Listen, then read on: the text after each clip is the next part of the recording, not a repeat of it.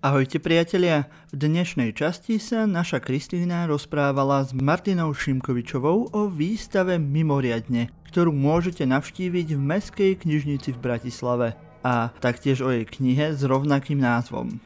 Prosím, ospravedlňte zníženú kvalitu zvuku.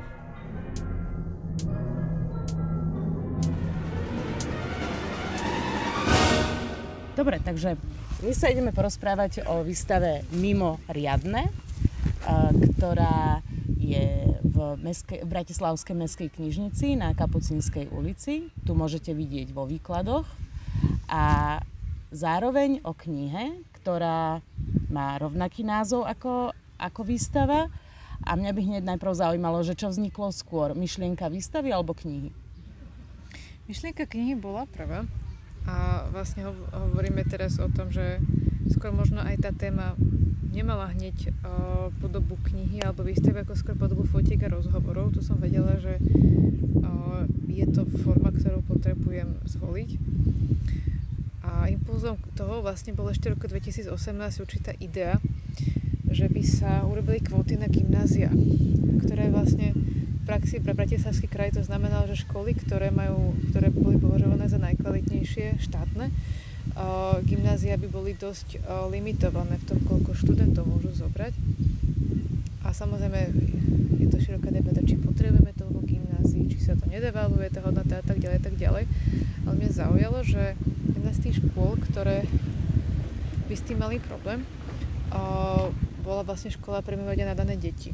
Gymnázium, čo je vlastne jedna z prvých škôl na Slovensku v deväťdesiatom treťom, ktorá vlastne riešila otázku toho, ako vzdelávať nadaných, nadaných jedincov.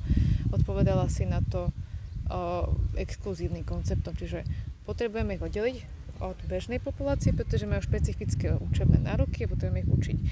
A oni argumentovali práve týmto, že, že my nie sme elitná škola, my sme škola, ktorá v podstate poskytuje špecifický druh vzdelania pre ľudí so špecifickými potrebami.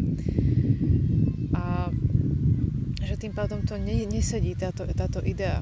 A mne to prišlo veľmi zaujímavé sa potom nad tým zamyslieť, že čo vlastne, že akú úlohu by malo mať inteligencia alebo nadanie v tom nejaké našej spoločnosti, pretože pre časť ľudí, aj pre tých, ktorí sú decision makery, že politici je to nejaká komodita, pre časť ľudí je to nejaká statusová vec, pre in- iných ľudí je to zase nástroj, s ktorým pracujú, s ktorým sa potrebujú uživiť.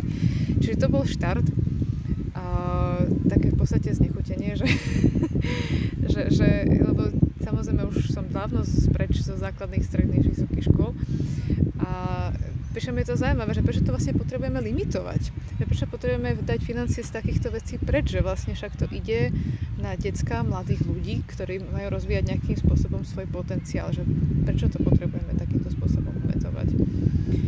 A fotografie, rozhovory boli vlastne o, zmyslom takejto formy je to vlastne predstaviť ľudí, ktorí boli v nejakej fáze svojho života identifikovaní ako nadaní jedinci, pretože na tú školu chodili.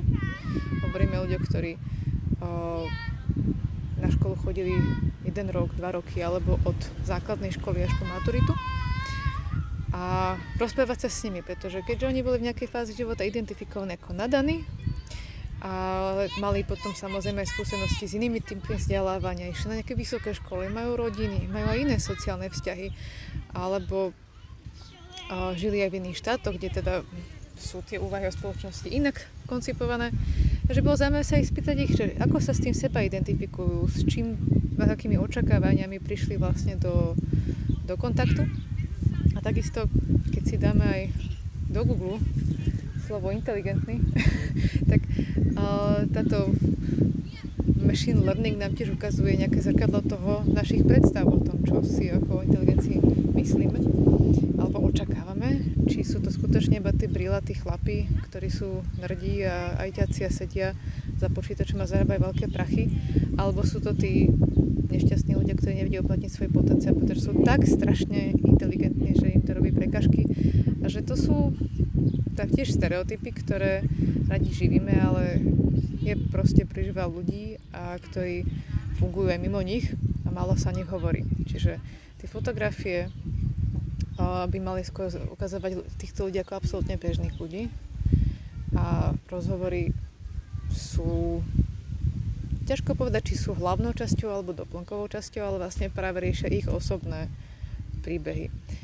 A zdalo sa mi, že keď máme dlhšie texty, že je lepšie si ich vždy čítať v nejakej fyzickej podobe v knihy, v knihe. A výstava prišla vlastne potom, keď o, sa realizácia pretiahla do času korony. A kniha je zaujímavá ako fyzická vec, ale zase ide o tú distribúciu. Ako sa k tomu človek dostane? Ľudia sa zrazu báli čokoľvek chytiť. Viem si predstaviť dávať knižku do karantény tri dní potom, čo si ju niekto pozrie, jak si ju pozrie a tak ďalej. Čiže vlastne vznikol ten projekt najprv ako online publikácia a bola, bola v pláne výstava v klasickej galérii a potom si uvedomila, že keď sa bavíme nejaké exkluzivite a inkluzivite umenia, že čo bude robiť tá výstava v galérii, keď bude zavretá. Že to je tak pre nikoho potom. A že vlastne som ja oslovila Mestskú knižnicu s, s tým, že či by mali záujem o takúto spoluprácu. Aj v súvislosti s tým, že som si pozerala kopu výkladov v meste, kde som videla, že napriek lockdownu nejakí ľudia existujú, chodia, idú na MHDčku a tak ďalej. Svedomá, že vlastne knihy, knižnica, vedomosti s tým súvisia. Čiže vlastne ja by som to vnímala aj ako určitú miestošpecifickú inštaláciu, kde som vlastne z tej knihy vybrala časti interviu a fotky, ktoré vlastne komunikujú s tým skumulovaním vedomostí. Čo sú vlastne dneska tie inštitúcie poznania, ktoré majú ten mandát povedať, že čo je dobré a čo nie, pretože tiež situácia v deväťdesiatych rokoch vzdelávacie inštitúcie boli v úplnej pozícii, ako keď dneska bojujeme s online databázami dostupnými kedykoľvek, updateovateľnými kedykoľvek. Takže o, malo to vývoj z knižky, ktorá teda najprv vznikla online a myslím, že ten verejný priestor tomu veľmi dobre spravil tej výstave. Stretla som sa s veľmi ústretným a inteligentným prístupom v knižnici, kde mi dali voľnú ruku, ale zároveň som cítila, že ako je tam aj záujem, aj určité vnímanie veci. Videla som to aj na základe toho, s kým robili predtým a aké výstavy sa tam ešte chystajú.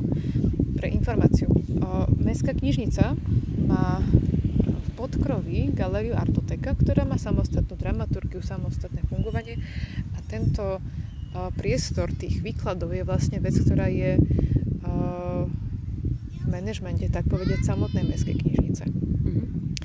Takže uh, tam som vnímala, že to vlastne dáva celé zmysel. Že nie je to iba o tom, že sme v korone a nevieme, ako čo s umením, ale že je to super priestor vystaviť umenie bez toho, aby sme sa museli zabávať s tým, či niekto ide po ôsmej večer von, alebo nejde, či má testy, nemá testy, aké staré, aké nemá. Že to umenie v tejto podobe nemusí byť iba umením, ale je to vlastne komunikáciu s verejnosťou, ktorá sa vyhne týmto exkluzívnym otázkam. A to myslím, že v otázke inteligencie je tiež dosť dôležité, že či hovoríme o exkluzívnom pojme, či hovoríme o tom, že talent majú všetci, alebo talent má iba niekto, a ako potom k ľuďom pristupujeme. Mňa by zaujímalo, často sa vo vzdelávaní, či, či vôbec je to, je to otázka vhodná pre teba, ale často sa vo vzdelávaní hovorí o inklúzii. Hlavne hovoríme pri deťoch, ktoré majú špecifické potreby, ale teda to majú aj nadpriemerne nadané deti, ale my hovoríme väčšinou o deťoch, ktoré majú nejaký, nejakú dysfunkciu, hej, dyslektici, dysgrafici a tak ďalej a tak ďalej a našťastie teda nie sú už umiestňovaní v špeciálnych školách tak ako volakedy, ale sú, sú integrovaní, prípadne sú to, ten ďalší level je inklúzia a sú riešení, alebo teraz sú vzdelávaní v škole medzi, medzi ostatnými deťmi a že e, nadpriemerne inteligentné deti vlastne, že či to nie je to isté, že či by sa tá inklúzia alebo, alebo integrácia nemala aplikovať aj tam. Mm, možno môžeme hovoriť o niečom ako o nerovnomernom vývoji jedincov, že keď má niekto možno viacej nadeleného v nejakej sfére nadania, môže byť pomalší v sociálnych zručnostiach a tak ďalej, ale to môžeme hovoriť o vlastne o všetkých schopnostiach človeka, či sú to tie kognitívne, emocionálne, sociálne, že máme určitú, určitý model psychologický. Ja teraz budem hovoriť ako výtvarník, hej, že mm-hmm. uh, čítala som si dosť veľa textov aj z psychológie, aj, aj som sa konfrontovala s tými zásadnými dielami, ako je Jean Piaget, staré veci, ale uh, budem hovoriť z pozície výtvarníka, čiže niektoré moje práce s pojmami budú slobodné. Dosť, ale viem prečo. Je to otázka toho, že vlastne my vychádzame z nejakého modelu človeka, ktorý považujeme za správny alebo rovnomerný, a potom my hľadáme odchýlky, s ktorými sa snažíme pracovať. A zdá sa mi, že tam sme za tých tridsať rokov sa dostali niekde úplne inde. Že možno, keď hovoríme o škole ako nejakom mieste takéhoto inklúzie vzdelávania, že možno hovoríme o nejakom modernistickom priestore, kde sme mali nukleárnu rodinu, kde otec, matka idú do práce. Veľmi štandardizovaný model, samozrejme. A do, do tej školy, a vlastne tá škola je nejaké miesto, kde tráví jednu tretinu svojho času, lebo tretinu to dieťa tiež spí, tretinu času je v tej škole, čiže vlastne všetky tie veci sa dejú tam, a vlastne očakávali sme možno od školy, že sa tam deje všetko. My ale dneska vieme, že oproti tým tridsiatim rokom dozadu, že vlastne tá škola tiež nie je iba jediné miesto socializácie, a že keď máme všetky tie funkcie, výchovnú, vzdelávaciu, aj taký ten osobný rozvoj, tak je otázka, ako to rozložíme možno. A keď, sa, keď hovoríme o nejakej inklúzii, tak je to práve otázka toho, že čo chceme docieliť. Že, či chceme teraz veľmi cieľne rozvinúť určité schopnosti konkrétneho človeka, alebo chceme, aby mal nejaké celistvé vnímanie veci, a to si potom rozvíja inde. Že možno je otázka stále na mieste, alebo možno už prekonaná, že keď teda chceme hovoriť o inklúzii, tak prečo nemáme aj konzervatoristov vlastne integrovaných? Prečo vlastne niekto potrebuje chodiť na konzervatórium a učiť sa iba svoj nástroj? Čiže to tiež nie je exkluzivita, že či by nemal chodiť na štátnu školu a iba mať dobrého privátneho učiteľa a, alebo privátnych učiteľov na tie jednotlivé segmenty. A stále sa mi zdá, že je dobré možno ponechať v tomu slobodu, že, že má zmysel ponechať aj takéto separatívnejšie modely, keď to niekto potrebuje, keď vie na to, že mu to funguje, ale, ale, ale aj o, podporovať vlastne integratívne modely, kde mám teda nejaký spôsob kombinácie ľudí s rôznymi učebnými potrebami, aj názormi a tak, lebo aj tie sociálne prostredie veľmi tomu pomáhajú. Ako jedna taká vec, ktorú mi o, som si uvedomila, je, že a čo mi je zaujímavá, že to je otázka práve toho nejakého statusu, že deti v nejakom veku veľmi riešia status. V deväťdesiatych rokoch to boli Nike, tenisky, hodinky, dneska sú to smart, smart hodinky, neviem čo. Keď to človek má, nemá, tak je to otázka o toho, či niekam patrí alebo nie. A keď má možno niekde ľudí, ktorých som zhromaždil na základe nejakého parametra, že neviem, že máte í kvé nad nejaké číslo, alebo tak. A snažím sa ich viesť tomu, že my sme tu preto, aby sme niečo sa učili, riešili, tak máme určitú šancu, že možno niektoré statusové veci nebudú riešiť, že ich môžem trošku odsmerovať. A to mi príde ako zase zaujímavý potenciál toho, keď fokusujem určité skupiny na jedno miesto. A čo sa týka ešte k tomu, čo sa ešte týka inkluzívneho spôsobu, možno nemusíme hovoriť iba o inkluzívnom vzdelávaní, ale inkluzívnom uvažovaní. Lebo potom vlastne to nepotrebujem riešiť iba pre školy, ale vidieť to aj na ihriskách. Aby som videl na ihrisku sa hrať decká, ktoré sú z rôznych sociálnych skupín. Kde chodia, kedy chodia, prečo chodia, s čím sa hrajú a tak ďalej. Že možno to je o tom, že nestávať možno iba školy ako také pevné hrady, ale spojiť ich napríklad uh, so senior centrom, kde oni chodia pomáhať starším ľuďom, napríklad tie decká. Čiže možno tam nejde iba o to mať ten kolektív medzi siedmym a desiatym rokom a s rôznymi učebnými potrebami, ale vlastne mať ten kolektív do siedmym až desiatym rokom, ktorý napríklad sa stará o nejaké iné miesto, ktoré je integrované do toho vníma- iného vnímania sveta. To je tak ako vec, ktorú som si uvedomila počas toho projektu. Uh, už už si spomenula, že o ľuďoch, ktorí sú nadpriemerne inteligentní alebo nadpriemerne nadaní, panujú rôzne mýty. Jeden z tých mýtov je, že sú to ľudia predurčení k úspechu. Ďalší je, že sú to možno nejakí osamelí blázni, prípadne ľudia, ktorí sa nikdy nepresadia práve Pre, pretože tá inteligencia aj môže, môže paradoxne aj trochu škodiť. A ty si robila rozhovory už s dospelými ľuďmi, ktorí sú dávno preč zo školy, majú už nejakú kariéru, majú, majú nejaký zabehnutý život. Ako oni berú to svoje, to svoje nadanie, alebo, alebo ako oni berú úspech? To bola jedna z mojich otázok hlavných, vlastne, že aký je, aké sú ich osobné definície úspechu, aké sú definície úspechu, s ktorými sa stretli ako s očakávaniami ostatných. A samozrejme, už za ten čas dospievania sú si, majú aj realistické predstavy o vlastných schopnostiach a možnostiach, ktoré vychádzajú z ich vnútra. Kognitívne veci, ako potom vytrvalosť a tak ďalej. To sú, teda vytrvalosť nie je niečo, čo je priamo otázka inteligencie, ale súvisí potom s tým dosávaním úspechov. A čo bolo také kľúčové, čo sa v nejakej podobe stále opakovalo, bol aj určitý pocit osobnej spokojnosti, že som dosiahol niečo, čo považujem za dôležité, aj keď pre moje okolie to možno nie je až také zaujímavé, že moje okolie možno čaká, že ja som mal sám za, založiť firmu, pretože na to mám, mám na to víziu, mám na to predstavu, ale ja chcem mať ten svoj osobný kľud a svoju osobnú pohodu. Hej. Že, že nenechať sa, že ako úspech, môžeme hovoriť aj o úspechu ako určitom Um, sledovanie tej vlastnej vízie, vlastne, ktorá nemusí byť až tak merateľne zaujímavá. A že to nemusí byť tá najväčšia firma, najlepšia, najdokonalejšia.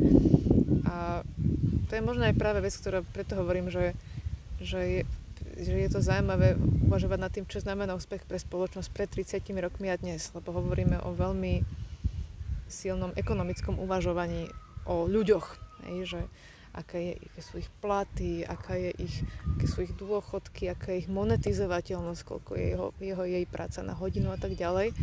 A že vlastne a, ide určité pochopenie, že my musíme ísť von z takéhoto uvažovania nad tým kvantifikovateľným úspechom.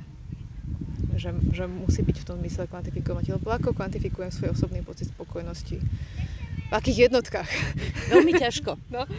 A, že, a že ten úspech vlastne sa skladá aj z týchto vecí.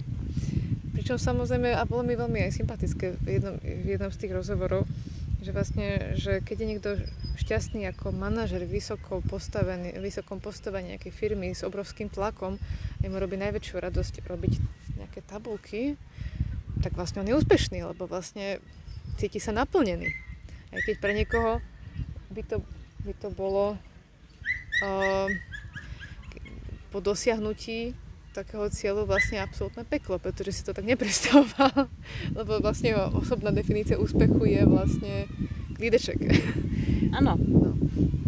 Čiže uh, tie očakávania od úspechu od spoločnosti sú často ovplyvnené týmito merateľnými vecami, lebo žijeme v spoločnosti, ktorá je nastavená na výkon.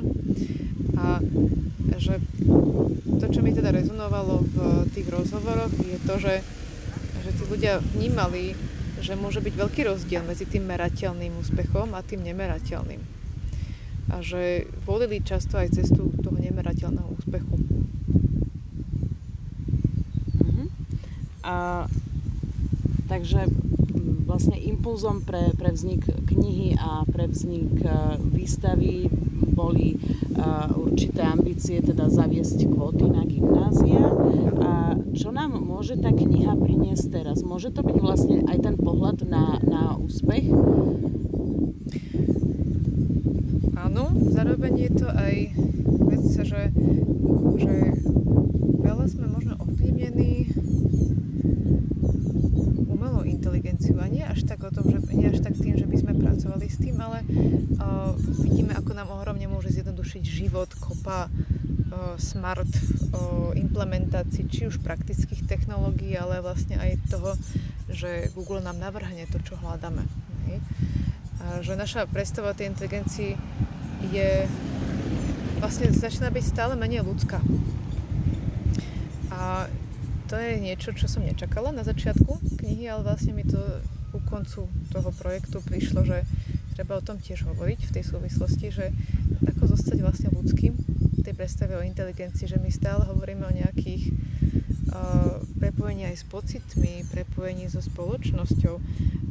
Áno, na, zači- na začiatku boli kvóty, ktoré ano, sa snažili ano. zaviesť zriaďovatelia škôl pre gymnázistov, alebo pre počet gymnázistov a, a teraz vlastne po troch rokoch od, mhm. od, od, tej, od toho prvého impulzu, čo môže tá kniha priniesť teraz, alebo tá výstava? Mhm. Tá, ško- tá, tá knižka, alebo ten projekt by mal priniesť vlastne práve takú reflexiu nad tým, že ako je to vlastne dosť osobná vec, že čo je inteligencia, čo je potenciál, či som úspešný a že či som z toho frustrovaný alebo nie. A že veľmi do toho vstupuje vlastne uh, tie očakávania spoločnosti a práve ten tlak na výkon. Aj práve to, že je vlastne tá predstava inteligencie dehumanizovaná a možno o tom práve malo hovoríme, pretože my vidíme intel- umelú inteligenciu ako niečo, čo nám zľahčuje život a nejakým spôsobom očakávame, že aj tá ľudská inteligencia nám bude zľahčovať život a keď to hneď tak nevyzerá, tak uh, myslím si, že niečo je, nefunguje, že niečo je zle. Ale ja možno by som chcela povedať to knihou je, že to není možno správna cesta. Že inteligencia je určitý potenciál a že je na každého osobnej zodpovednosti, ako to použije a že potrebujeme k tomu možno aj slobodnejšie pristupovať.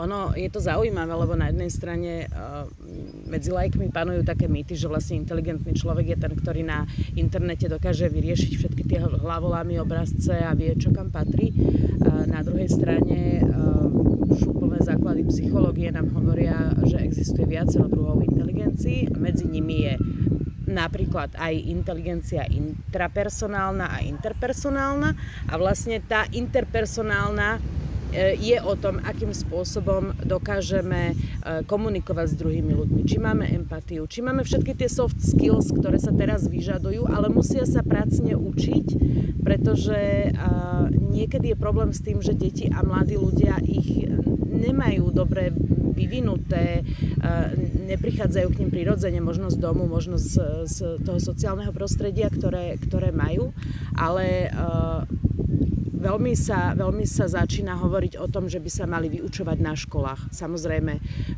vhodnou metodou. To je vlastne práve otázka, že prečo sme to stratili, že sa musíme učiť emocionálnu inteligenciu naspäť, že prečo vlastne máme koncipovanú spoločnosť tak, že pre, preťažujeme dôležitosť napríklad kognitívnej inteligencie, hlavolami, problém solving a tak ďalej. A toto nám uchádza, že vlastne kam sme sa to dostali, že to potrebujeme týmto spôsobom doplňať a robiť tréningy a takže, že samozrejme tiež to trošku súvisí s tým, že ako merame emocionálnu inteligenciu, tiež musíme vyvíjať rôzne systémy, aby sme videli nejaké osy, na ktorých sa tí ľudia pohybujú. Ale to zase naráža na určitú históriu celého pojmu inteligencie, že vlastne, že to vzniklo ako meranie práve toho, či sú nejaké deti schopné v nejakom veku pochopiť veci, ktoré potrebujú sa učiť v škole. Hej.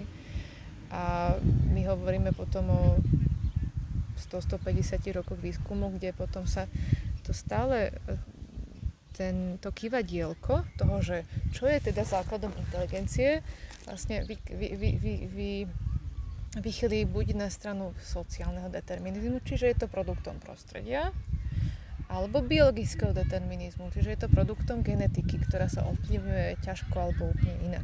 Ne?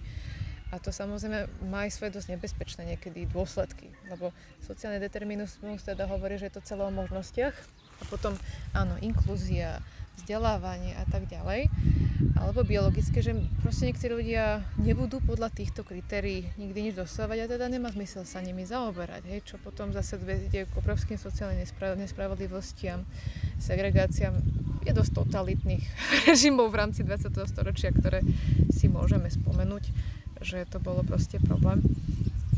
A, a ja, dá sa inak aj vlastne tento výskum sociálnej inteligencie vnímať ako určitý dôsledok tohto, týchto, týchto vykontrastovaných pohľadov, lebo hovorí o tom, že vlastne každý človek je cenný, pretože má určitý potenciál, ktorý my musíme vnímať ako v celku.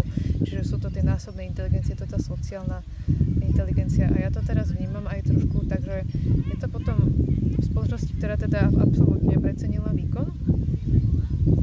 Vlastne tieto ľudské, ľudské skily zanikli, ale že vlastne treba ich nejakým spôsobom nájsť opäť. Je niečo, čo ťa prekvapilo pri tom výskume? Niečo, čo si absolútne nečakala? Pre mňa prekvapilo veľa vecí, ale že zmyšľam, ktoré, ktoré boli skôr také procesové, ktoré boli skôr tematické, vieš. Uh-huh. Že... Hm.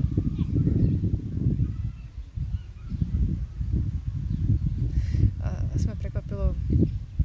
Ja som nešla z toto s nejakým špecifickým očakávaním, čo potrebujem dokázať. Čiže to sa pre mňa prekvapilo veľa vecí. Časť tých ľudí som poznala dobre aj z tej doby predtým, ktorých som intervjúvala. Časť, časť ľudí sme sa nikdy o tom takto nerozprávali. A možno ja som potom bola zvedavá na všetko, čo povedali. Čiže v nejakom zmysle som bola prekvapená úplne. Alebo tak. Ale uh, čo ma prekvapilo možno, a je to aj zaujímavé o tom rozprávať, je to, že vlastne akým spôsobom ty pracuješ s nejakým vizuálnym predstavením nejakej skupiny ľudí, ktorí vlastne nie sú vizuálne nejako špecificky výrazní. Hej? A hovoríme vlastne o veľmi aj úzkej vzorke ľudí, v úzkej, v úzkej sfére, vieš, aj geografickej, aj sociálnej a tak. A ešte keď si aj povieš vedome, že nejdem teraz ukazovať nejaké tie ich veľké atribúty, nejaké medaily a tak ďalej, že nejaké také uh, atribúty ich úspechov sa v knižke zjavia, ale sú veľmi také ako každodenné. Vlastne to vychádza trošku aj z uvažovania o každodennosti, že ako sa to prejavuje. A že čo je také ako príjemná výzva, je, že ako to vlastne ukázať ako príbeh každodenného života, že to patrí do života, ale nestratí tú niť. A vlastne vtedy prichádzajú aj do hry texty, ktoré vlastne majú potom s o, fotkami a vytvárať jednu, jednu cestu. A vtedy som si uvedomila, že možno treba aj spomenúť určité rámce, ktoré máme z vizuálnej sféry inej ako, ako fotky. A tam vlastne aj v knižke a sú, aj v tej výstave sú použité hesla ako keywords z psychologických kníh, určité psychologické koncepty, spomenúť ako, ako citácie, ktoré aj oddelujú o, tej časti knihy. Čiže to som nejak nečakala na začiatku, že, že by som nejak chcela riešiť, ale potom mi prišli tie citácie z, z odborných kníh vlastne ako logické, lebo idú von z príbehov tých ľudí a hovoria skôr o nejakých našich predstavách, ktoré máme modulované vedou aj popkultúrou. Mhm. Dobre, takže ešte si povedzme, že dokedy bude výstava v Mestskej knižnici v Bratislave? Výstava je nainštalovaná v výkladoch do pätnásteho júla. Takže do, do pätnásteho júla a knižka bude, zatiaľ je možné pozrieť si ju online. Linky, linky zverejníme a bude takisto aj papierové vydanie knihy. To bude na stránke aj zverejnené, že uh, kedy ako. Ale tam je tiež možno taká zaujímavá vec. Áno, uh, ja som sa, po, môj pôvodný plán bol urobiť knihu v nejakom konkrétnom náklade, ale aj v súvislosti s tým, že treba možno používať ekologicky, tak uh, kniha bude vlastne on demand. To znamená, že keď uh, si napíšeme s niekým, kto má záujem, tak bude tam určitý časový rámec, do ktorého tá kniha bude potom špeciálne dohotovená. Uh-huh. Takže každý bude mať vlastne uh, svoj výtlačok knihy urobený pre seba. Presne tak. Výborne. Tak držím palce. Ďakujem pekne. A ďakujem za rozhovor. A ja.